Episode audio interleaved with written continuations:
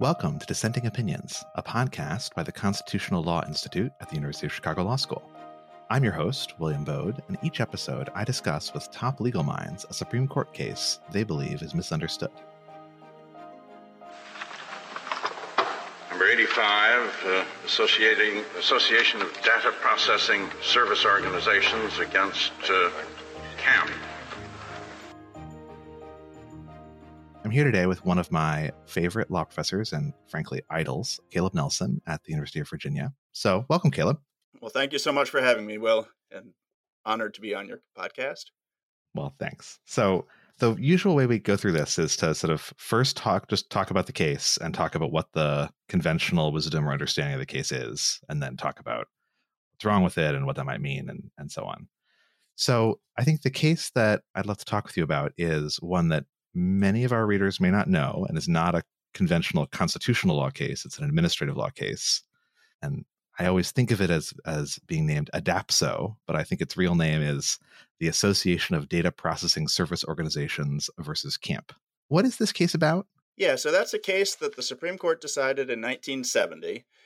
It articulated a new test for what the court called standing to bring suit in federal court to challenge actions by federal administrative agencies, like to seek relief against the enforcement of a regulation or an order that the agency has issued, but that the plaintiff thinks violates some statutory or constitutional limitation on the agency's power. Justice Douglas wrote the Supreme Court's opinion in ADAPSO, or, or, data processing, and he indicated that a plaintiff has standing to challenge agency action if two pretty loose conditions are satisfied. First, the plaintiff needs to allege that the agency's action is causing the plaintiff to suffer an injury in fact, some kind of harm in the real world. Justice Douglas associated that requirement with Article 3 of the federal Constitution mm-hmm. and the mm-hmm. minimum requirements for any private lawsuit to count as a case or controversy of the sort that a federal court can adjudicate. Mm-hmm. Second, Justice Douglas said that the interest that the plaintiff is trying to protect must at least arguably be within what Justice Douglas called the zone of interests to be protected or regulated by the statute or constitutional provision that the agency allegedly is violating. Mm-hmm. These days, people assume that when Justice Douglas's opinion in data processing referred to standing, he basically meant whether the plaintiff has a cause of action or a claim for relief. If the agency, you know, is indeed behaving unlawfully, as the plaintiff says, is this particular plaintiff entitled to a remedy? Does this plaintiff have remedial rights? Specifically, data processing is taken to address the scope of a cause of action that's created by the Administrative Procedure Act, the APA. The idea is that if an agency does something that's reviewable under the APA, and if Congress hasn't precluded judicial review or spelled out some other way to obtain it, then anybody who satisfies data processing's test for standing can bring suit in federal court to challenge the legality of what the agency has done. And if the court agrees that the agency has exceeded its authority, then the court will grant relief to the plaintiff.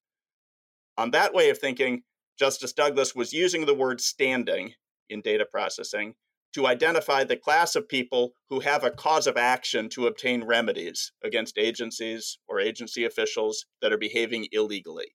Anybody who's being harmed, who has an injury in fact, and whose interests are even arguably within a relevant zone has remedial rights. But in my view, that's probably a misreading of data processing. Admittedly, the opinion is imprecise and it's hard to understand. Cass Sunstein has correctly called it, quote, a remarkably sloppy opinion. But the opinion specifically distinguished what it called standing from what it called the merits. And it seemed to see standing as just a preliminary screen the standing question, as portrayed by Justice Douglas, was about whether the plaintiff is even in the ballpark of having a cause of action. Whether the plaintiff actually had a cause of action was part of the merits of the plaintiff's claim for relief, as cast by Justice Douglas. And in my view, that's why Justice Douglas's test for standing simply asked whether the plaintiff's interests were at least arguably within some relevant zone under the then existing doctrine, the doctrine that existed, you know, in 1970 when the Supreme Court was deciding this case, and I can say more about the then existing doctrine in a bit. That question about whether the plaintiff's interests were arguably within some relevant zone, that question was relevant to whether the plaintiffs might have a cause of action but it wasn't the last word about whether they actually did have a cause of action. By taking data processing to be talking about that latter question, whether they actually had a cause of action, subsequent courts have misread the opinion, in my view, with important consequences because the modern understanding of data processing dramatically expands the cause of action that the APA was intended to recognize and was previously understood to recognize. I don't think that's what data processing saw itself as doing, but that's what it has been understood to do. So on this, yeah, so in the conventional wisdom, sort of post data processing, the APA itself is basically a a super broad cause of action, kind of analogous to, I guess, Section 1983 in constitutional lawsuits against states, right? It just mostly predetermines the cause of action question. We just move on to, you know, unless you're some very strange plaintiff, did something illegal happen? That's the conventional Yeah. view. Yeah, so the APA might well, it, it might be said to create a cause of action. It's just that, in my view, the APA was originally meant and, and understood to create a much narrower cause of action than data processing is understood to have interpreted the APA to create. Right. So, kind of the conventional pre data processing understanding of the APA was that it just basically reflected existing law, existing doctrine as it had stood in 1946 when Congress enacted the APA. And it didn't itself create any new causes of action that went beyond existing law. Right. So maybe it helps to get into the actual language of the APA and the doctrine that it was thought to codify. Yes, I should say I'm a victim of the conventional wisdom. So I had administrative law from Jerry Mashaw, who was terrific, but I definitely learned from him that the APA was itself a kind of revolutionary cause of action creating statute, sort of the equivalent of the rules of civil procedure or more in in civil procedure, designed to just wipe away all this pre-existing law. So Yeah, absolutely. And I think that's the understanding of data processing that has existed since at least the 1980s, right? So I think that's been the view for more than a generation. But maybe we should start by talking about stuff before the APA, right? What causes of action could be used against agencies or agency officials before Congress enacted the APA? yeah, And I let's think that. there were there were two main categories of causes of action like that. Some causes of action that could be used against agency officials were non-statutory. They were the same causes of action that existed at common law or in equity against defendants who were committing a tort or interfering with the plaintiff's contractual relations or invading other kinds of legal rights belonging to the plaintiff. In the early 20th century, suits in equity were an especially common way of obtaining judicial review of agency action.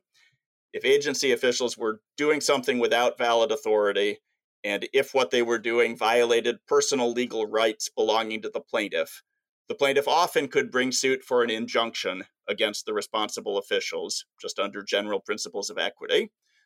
But under general principles of equity, that cause of action was available only to people whose own legal rights were being violated. Of course, even though a cause of action in equity just existed as a matter of unwritten law, the legal rights that the cause of action in equity might be used to protect could be created by statute. And as time went by, the Supreme Court took an increasingly liberal view of the circumstances in which statutory limitations on an agency's power might create legal rights in favor of particular plaintiffs that they could then use suits in equity to protect. Writing in the 1960s, so this is after the APA was enacted, but writing in the 1960s about some prior doctrine, Professor Louis Jaffe at Harvard argued that the key was the purpose behind the statutory limitation.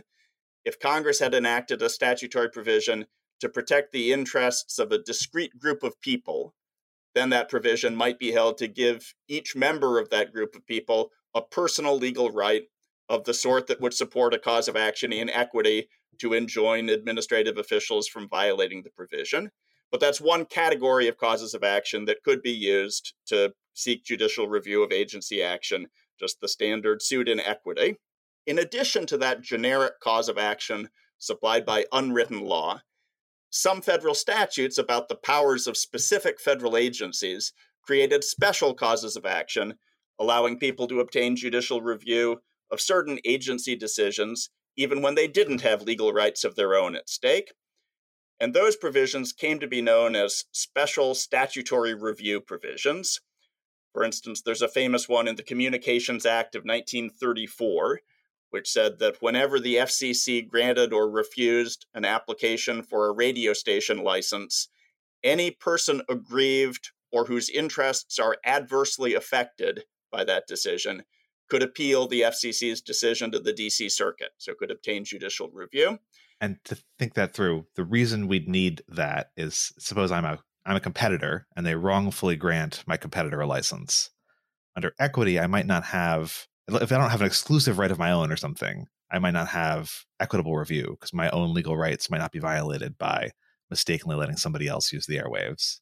Absolutely. So at this time, you know, in the 1930s, there's a series of Supreme Court decisions that are pretty hostile to competitor standing on the legal rights theory, right? The idea is you don't have a legal right to be protected against competition even if your competitor is violating the law in some way, right? Unless the law has given you some kind of special personal legal right to be exempt from that sort of competition you know some kind of exclusivity like like you're talking about of a sort that that confers a legal right on you but in general you didn't have a legal right to be free from that sort of competition and indeed the case in which the supreme court interpreted the um, the special statutory review provision in the communications act of 1934 was a competitor standing case that's the sanders brothers case from 1940 and the Supreme Court said in that case, yeah, competitor is aggrieved or its interests are adversely affected by an allegedly unlawful decision to grant a radio station license to somebody else, right? So that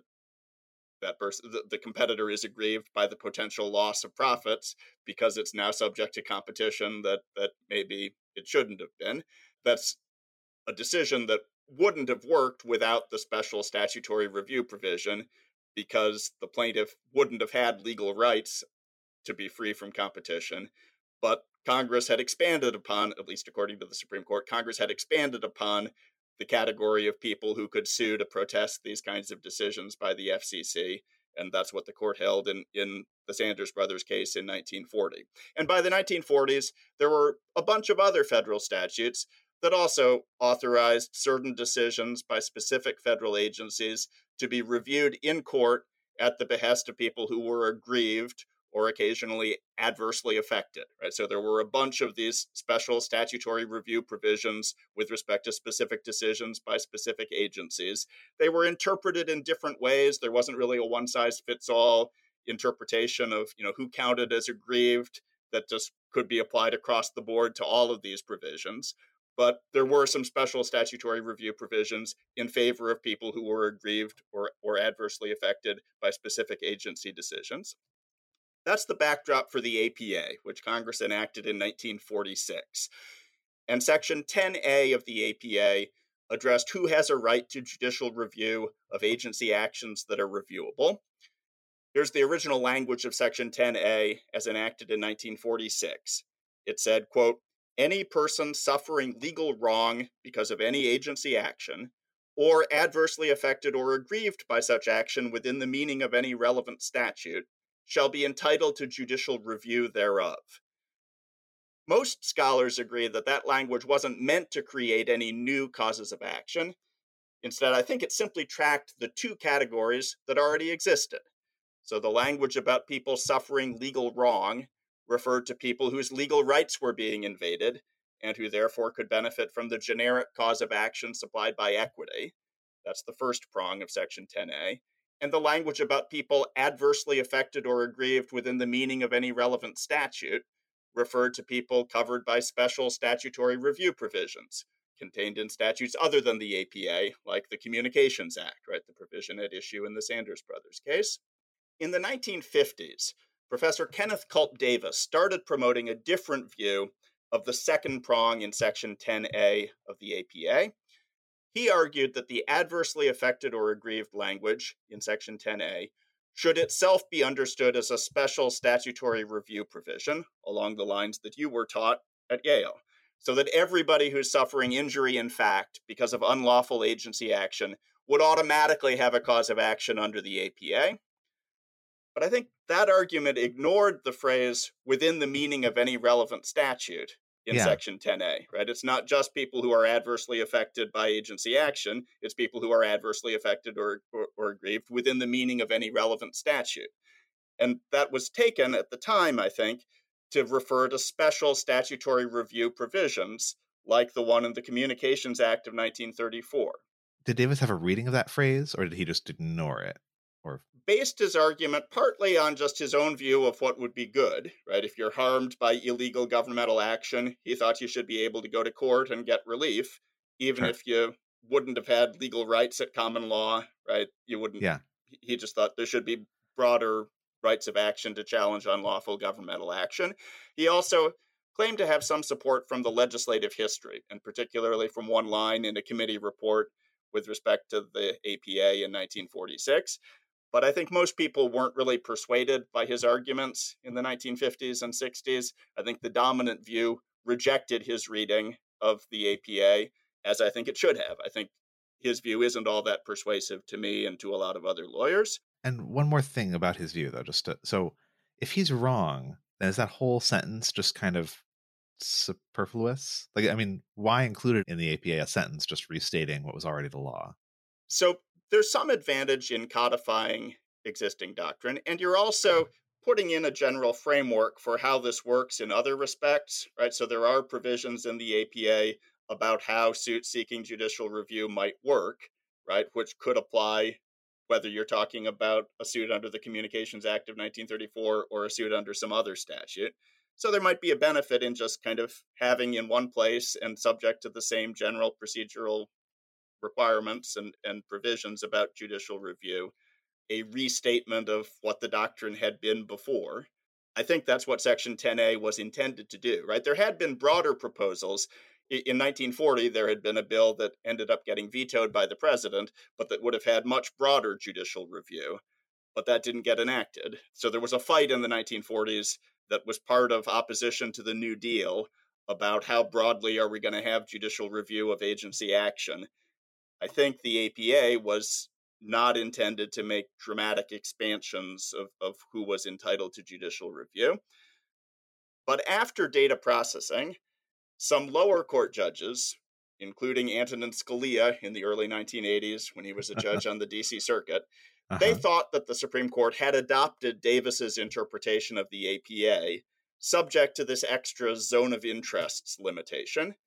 So, for a plaintiff to have a claim for relief under the new cause of action that the Supreme Court allegedly had read into the APA, the plaintiff's interest had to be arguably within some relevant zone. But otherwise, it was Davis's test. The APA did create this, this massive new cause of action. In a footnote in 1986, the Supreme Court itself adopted that understanding of data processing. So I think that reading of data processing kind of originated in the lower courts, but the Supreme Court adopted that view in 1986 and expanded upon it in 1987. So nowadays, data processing is understood as having greatly expanded the category of people who have remedial rights against agencies or agency officials that are behaving illegally anybody who's suffering injury in fact and who's even arguably within the zone of interests to be protected or regulated by the statute or constitutional provision that the agency is violating. Anybody who meets that test for standing has a cause of action, has remedial rights if the agency is indeed behaving unlawfully. Some of the same people who took that view of data processing, incidentally, thought the data processing was clearly wrong, right? That the APA didn't actually create that cause of action. That was Justice Scalia's view, for instance.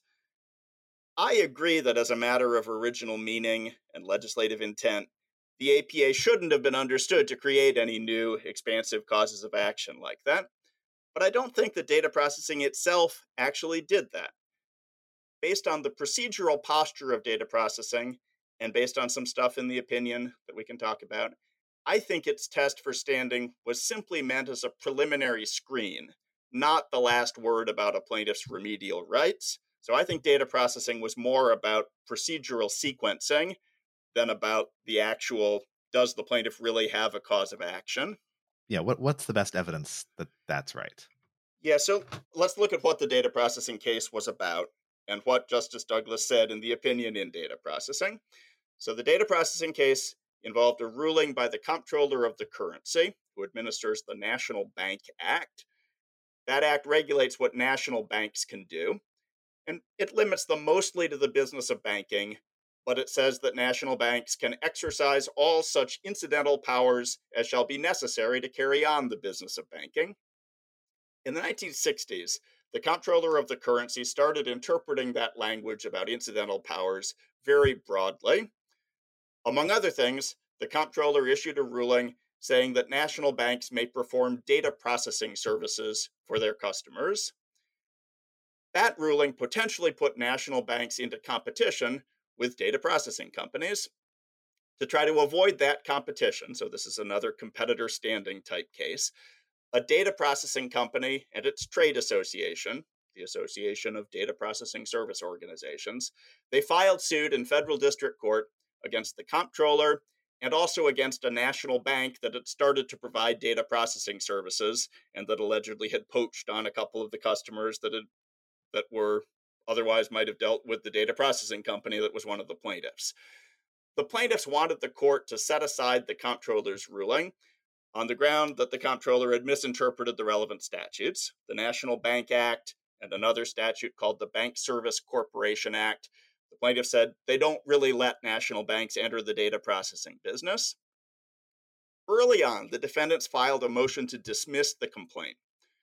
The defendants cast that motion in terms of standing, which they associated with the district court subject matter jurisdiction. So it was this threshold jurisdictional issue do the plaintiffs have standing, or can the district court just dismiss their suit out of hand?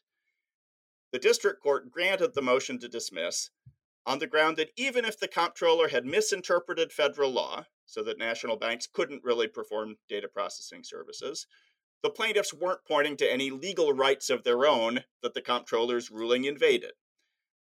On appeal, the Eighth Circuit agreed.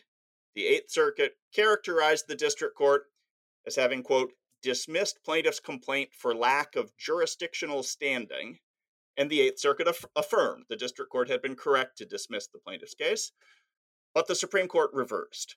According to Justice Douglas, the lower courts had been wrong to ask about the plaintiff's legal interest at this early stage of the case. In his words from the opinion in data processing, Quote, the legal interest test goes to the merits. The question of standing is different. With respect to standing, Justice Douglas focused on the two questions that I mentioned earlier.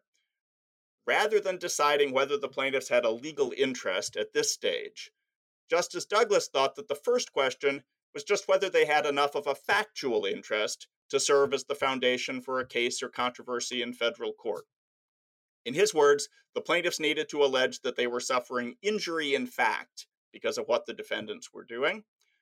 But the plaintiffs met that test here. The comptroller's ruling was exposing them to extra competition from national banks. That did lead to an injury in fact.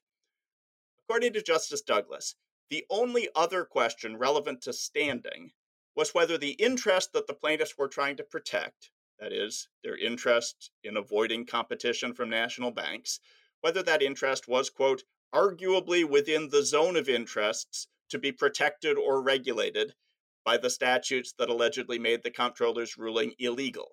That's the National Bank Act and the Bank Service Corporation Act. Justice Douglas thought that this loose zone of interest test was satisfied here, so he concluded that the lower courts had been wrong to dismiss the plaintiff's suit for lack of standing. But still, the fact that the plaintiffs had standing didn't automatically mean, even in Justice Douglas's view, that they would be entitled to a remedy if the comptroller's ruling did indeed conflict with the National Bank Act or the Bank Service Corporation Act. For Justice Douglas, that question of remedial rights, that is, whether the plaintiffs really had a cause of action, that was part of the merits, not part of standing. And in keeping with then existing doctrine about who has a cause of action, Justice Douglas indicated that the answer to that question depended not only on whether the comptroller's ruling was unlawful, but also on whether the plaintiffs had a legal interest of the sort that would entitle them to relief. And he says that explicitly in the court's opinion in data processing. The second to last paragraph of the opinion, which spells out what should happen on remand, says, quote, whether anything in the Bank Service Corporation Act or the National Bank Act gives petitioners a legal interest that protects them against violations of those acts, and whether the actions of respondents did in fact violate either of those acts, are questions which go to the merits and remain to be decided below. Right? So the questions on the merits were not simply is the comptroller wrong about the statutes? Can national banks engage in data processing services or not? But do the plaintiffs have a legal interest that protects them against violations of those acts? The fact that Justice Douglas considered the legal interest test relevant to the merits of the plaintiff's claim for relief, but not as being part of the initial standing inquiry, is a clue to what his opinion in data processing meant by standing. I think he saw data processing's test for standing as simply being a loose preliminary screen that was designed to weed out plaintiffs who weren't even in the ballpark of having a cause of action. And that's why the test simply asked whether the plaintiff's asserted interest was arguably within some relevant zone, right? That's why it was so loose. If a particular plaintiff's interests weren't even arguably within the zone of interests to be protected or regulated by the statute or constitutional guarantee in question, then courts could tell right away that the plaintiff didn't have a cause of action, and the complaint could be dismissed without any further consideration. By contrast, courts would have to take a closer look at suits that were brought by plaintiffs whose interests were at least arguably in a relevant zone. Right? You couldn't just dismiss those complaints out of hand. You'd have to think harder about whether they really have a claim for relief. That doesn't mean that those plaintiffs who met data processing's test for standing would definitely turn out to have a cause of action, but right. their claims couldn't just be dismissed out of hand. To me, that's the most likely explanation for the word arguably in Justice Douglas's opinion, which is otherwise really hard to understand. If you think Justice Douglas was trying to identify which plaintiffs have remedial rights under the APA, then the word arguably is bizarre, right? Why should a plaintiff be entitled to a remedy just because the plaintiff's interests are arguably within some relevant zone, as opposed to actually being within that zone? But once you understand the data processing is just about procedural sequencing, and that Justice Douglas expected courts to decide upon remedial rights at a later stage of the case, right? We'll ask about legal interest when we get to the merits. Then the word arguably makes more sense. I mean, it still might be a strange decision, but at least it's not massively expanding the causes of action that previously existed in a way that doesn't make a whole lot of sense because of the word arguably. Right. It still seems bizarre even under this understanding though, because what if it's right that standing and the cause of action are supposed to be, you know, very separate tests, with standing being a jurisdictional question at the outset and the cause of action being a question about the merits, then what's the legal basis for adding this arguably cause of action screen to the standing test? Is this a cousin yes. of the yeah? So Douglas's test for standing, of course, had two components. The first one, the injury in fact thing, he definitely saw as jurisdictional. I'm not sure whether the arguably within the zone of interests thing, whether he saw that as jurisdictional or simply as, well, we might as well, if the plaintiff's interests aren't even arguably within the relevant zone, then the plaintiff's suit can be dismissed for failure to state a claim without the need for any further inquiry. I'm not sure that he saw that as jurisdictional. He might have seen it as jurisdictional, not in the constitutional sense, but in a statutory sense, right? Some people after data processing analogized his opinion to the earlier statements in Bell against Hood, which yes. is a case saying if a plaintiff sues under what is allegedly a federal cause of action, even if that cause of action doesn't actually exist, the plaintiff is wrong on the merits, the plaintiff doesn't really have a claim for relief because there isn't any such cause of action, still the court probably has jurisdiction to, to reach the merits and decide whether the plaintiff has a cause of action. The only way that the court doesn't have jurisdiction is if the idea that there's a federal cause of action is just wholly insubstantial or frivolous, right? That's maybe the idea of Bell against Hood that there could be some purported causes of action that so obviously don't exist that they don't even provide a predicate for federal question jurisdiction under what is now 28 USC section 1331. Yeah maybe there's an analogy between the arguably within the zone of interest test and Bell against Hood. Some courts after data processing did draw that analogy back when data processing was still being seen as kind of a preliminary screen. I'm not sure that's what Justice Douglas had in mind. I'm kind of skeptical, but that's possible that he that it's what he or his law clerk or somebody had in mind. Maybe it's at least why it didn't how it got through the rest of the court without somebody flagging it. Yeah, I think the justice who was paying the closest attention to what the court's doctrine on these areas on, on these matters should have been was actually Justice Brennan, who didn't sign on to Justice Douglas's opinion. In a companion case called Barlow against Collins, he articulated a different framework that again saw standing as a total preliminary question. He wanted standing just to be about the constitutional question, basically the injury in fact question. He distinguished standing from what he called reviewability and also from the merits. But I think his framework was the most well thought out framework of any of the justices. It's not it didn't acquire a majority of the court, but I think he was thinking about these issues a little harder than Justice Douglas or some of his colleagues at the time. Okay, so this all sounds incredibly clear once I hear you say it and once I look at the opinion, which then raises the question of, you know, how does a generation of people lose track of this? So So part of it may just be even on this uh, your your charitable view of this clear portrayal of data processing doesn't make a whole lot of sense. We don't really need this preliminary screen. I mean, there's other ways of deciding whether the plaintiffs you can use other procedural mechanisms for getting rid of suits early on, right? Either a motion to dismiss for failure to state a claim, right? Nowadays, that's a very common motion, the common yeah. Twombly Iqbal kind of motion, or just a motion for summary judgment that again could say the plaintiffs don't really have a cause of action. You don't need this extra preliminary screen under the rubric of standing about whether the plaintiffs are arguably within some zone of interest. You could do that through other mechanisms.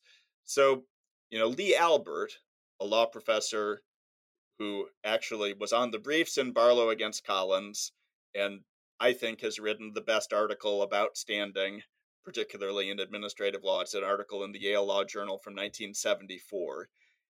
He did see data processing as simply being a preliminary screen, right? So, echoing his understanding of what data processing actually held.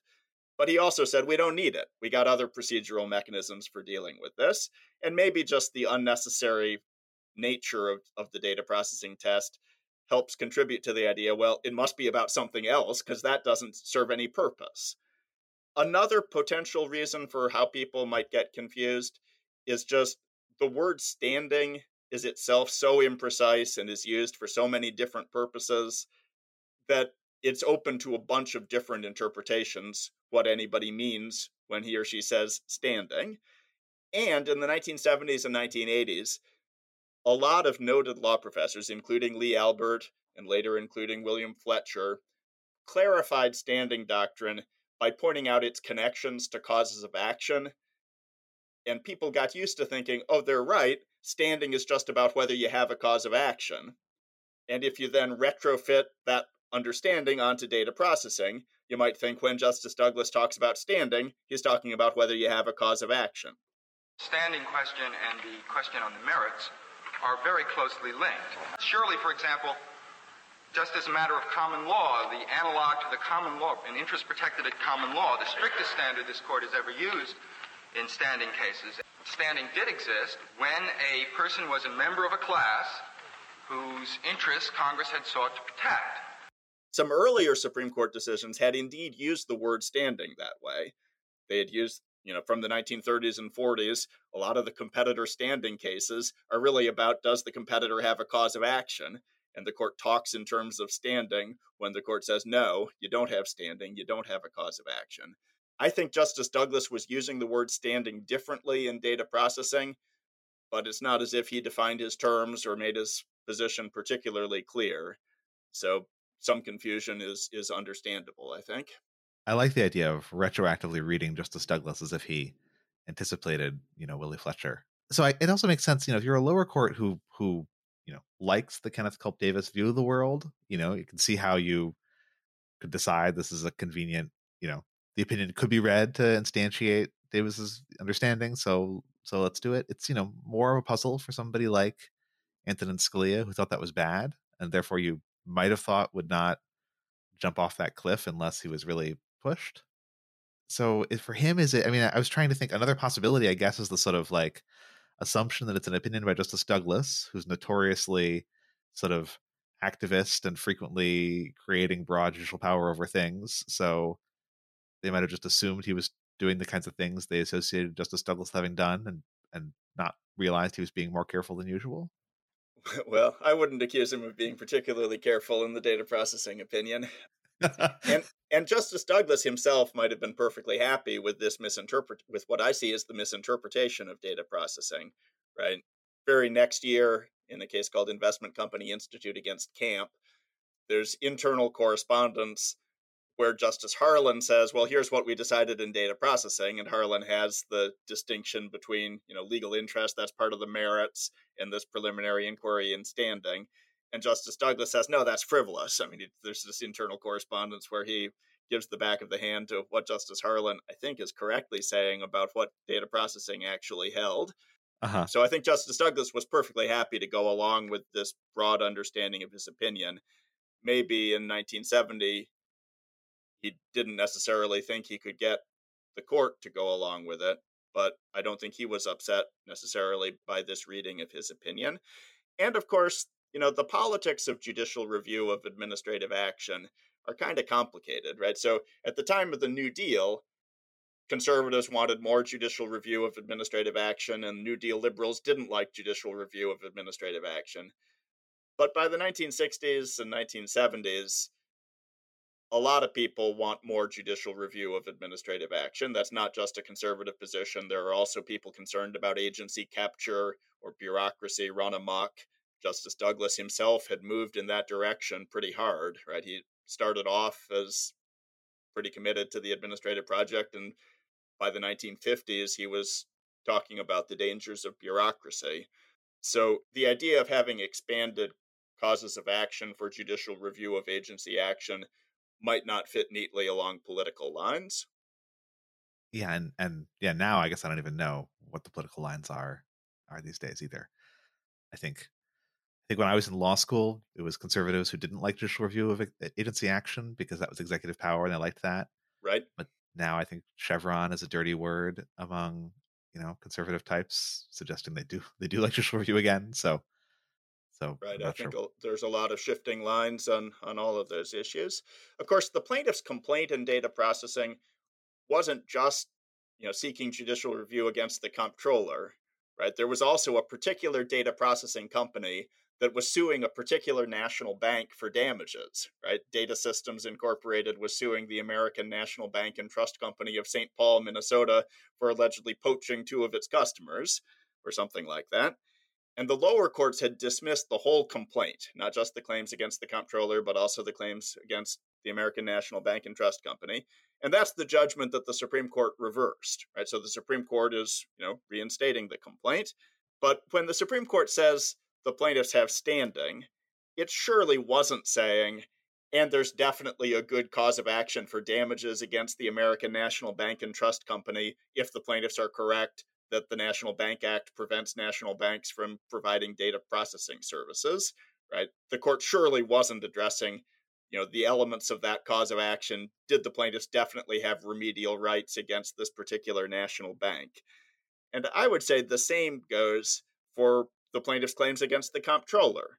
Right? The court's conclusion about what it called standing didn't mean that the plaintiffs definitely had a cause of action.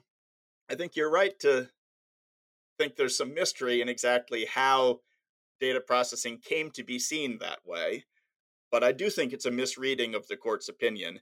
And I don't think the Supreme Court has ever deliberately decided that the APA confers exactly the same remedial rights on plaintiffs who are merely arguably within the zone of interest protected by a statute as it confers upon people who are actually protected by the statute. Right? That's a strange holding. I don't think the Supreme Court has ever deliberately adopted that view. The Supreme Court, I think, didn't adopt that view in data processing itself. And in the 1980s, when the Supreme Court understood data processing to have done that, the Supreme Court didn't say, that's a good idea. The APA does confer that cause of action upon all of these people. It just thought we'd already decided that in data processing and we won't revisit that question. There's this precedent. Yeah. So I guess my this is amazing and really helpful. And I guess my last sort of question or line of questions is a methodological question. So it's you know, so we have this precedent. It's not the clearest, although again, I, I think your reading of it's very convincing, but it's not the clearest. People can read it in multiple ways, and you know, its own author reads it in multiple ways. The Supreme Court reads it in multiple ways. So it seems like part of what you're doing here is trying to read a precedent in light of the right answer. that that is to, you know, precedent could be read to have done something very wrong by reference to pre-existing law, or could be read not to have. We should read it as not having done that. Is that is that right? So maybe if you're uncertain about what the precedent holds, that's a decent, you know, tiebreaker when you're trying to pick between two possible interpretations of the precedent. I think independent of one's views about whether the APA creates this cause of action or not, I think the reading of data processing that I'm putting forward is actually better than the alternative reading of data processing. I think the hmm. alternative reading of data processing doesn't adequately deal with the distinction that Justice Douglas drew between standing and the merits. It doesn't adequately deal with the fact that he explicitly says, you know, on remand, you should look into this legal interest business. Do the plaintiffs actually have a legal interest? Not just did the comptroller misinterpret the National Bank Act, but do these particular plaintiffs have a legal interest that entitles them to a remedy? Those are two separate questions, both of which are open on remand. So I think this interpretation of the opinion is actually better than the other interpretation of the opinion and also distorts the APA less. So I think, you know, there are perhaps independent reasons why you might like this interpretation of data processing, but I think it is to my way of thinking probably the best reading of the data processing opinion itself. And do you think it's not too late to, you know, for the courts to bend back towards the right interpretation? Yeah, so that's a great question. And, you know, reasonable people can disagree about what the current Supreme Court should do with all this. You know, even if the court were to be persuaded that, that I'm correct, which it probably won't be. But if I'm right, the court isn't currently adhering to what data processing actually held, right? Instead, it's adhering to what some later cases mistakenly assumed data processing had held. And, you know, that's a more complicated version of stare decisis, right? We're not actually adhering to data processing. We're adhering to these later cases that mistakenly assumed that data processing had held something that I don't think it actually held. Of course, those later cases themselves might be precedents, right? Even if they're wrong. And I could imagine the court saying, you know, we've taken this view of data processing for 35 years we're going to keep on taking that view, even if it's not what data processing itself actually said. But to my way of thinking, the cases that establish the court's current interpretation of data processing don't have some of the features that we ordinarily associate with strong precedent. They don't have some of the features that add to their weight under the doctrine of stare decisis. Under the doctrine of stare decisis that I would be tempted to apply, a deliberate decision by the Supreme Court would have more precedential weight than just casual assumptions that appear in Supreme Court opinions. And the opinion in which the Supreme Court first misinterpreted data processing was really quite hmm. casual. It just appears in a footnote in a 1986 opinion in a case called Japan Whaling Association, and it's not necessary to the decision that the court reaches in that case. So it's not necessary to the decision, it's just a footnote. I think it's wrong about what data processing held. And I don't think the court has ever made a deliberate decision about, you know, the underlying question that we're talking about, whether everybody who's arguably within some relevant zone should have exactly the same re- remedial rights as people who actually are in that zone, right? That's the underlying question. I don't think the Supreme Court has ever, you know, seriously said we're going to think hard about that question and the answer is yes they should all have the same remedial rights arguably actually what's the difference we want a really broad cause of action here instead of thinking about whether that makes sense the supreme court has just taken data processing to foreclose debate about whether it makes sense. But if i'm right about what data processing said that's wrong right? The court has never actually thought about the question that it takes its precedents to answer. I mean basically you know, if you think about what happened to the old legal interest or legal right test, data processing turned out to be kind of a shell game, right? So the legal interest test starts off under the rubric of standing. Data processing says, no, it should be part of the merits. So we're going to move the legal interest test over to the merits. But then lower courts just at least some lower courts have it go away entirely, right? In the process of being moved from standing to the merits, it just vanished. And the Supreme Court ultimately goes along with that.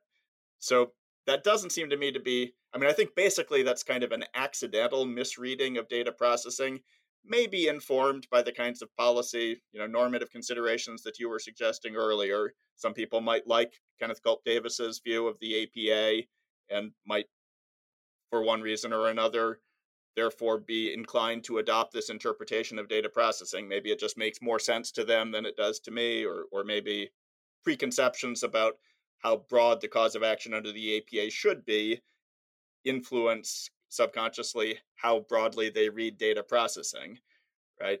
But it's basically the doctrine that we currently have, I think, is basically accidental in the sense that the Supreme Court never deliberately decided this makes sense. And I don't think it's right as a matter of, you know, what the APA was originally understood to mean, what it was intended to mean. Just as a matter of original meaning and legislative intent, I don't think that the APA actually created this broad cause of action.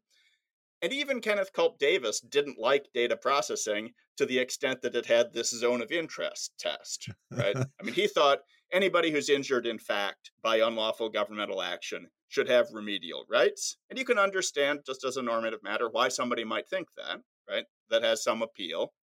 It's going to lead to a lot of suits against administrative agencies, but you might think that's okay. The arguably within the zone of interest test is kind of a random limitation on that cause of action. Right? You could have Kenneth Culp Davis's view, or you could have the view of pre-existing law, where you needed a legal right or a special statutory review provision.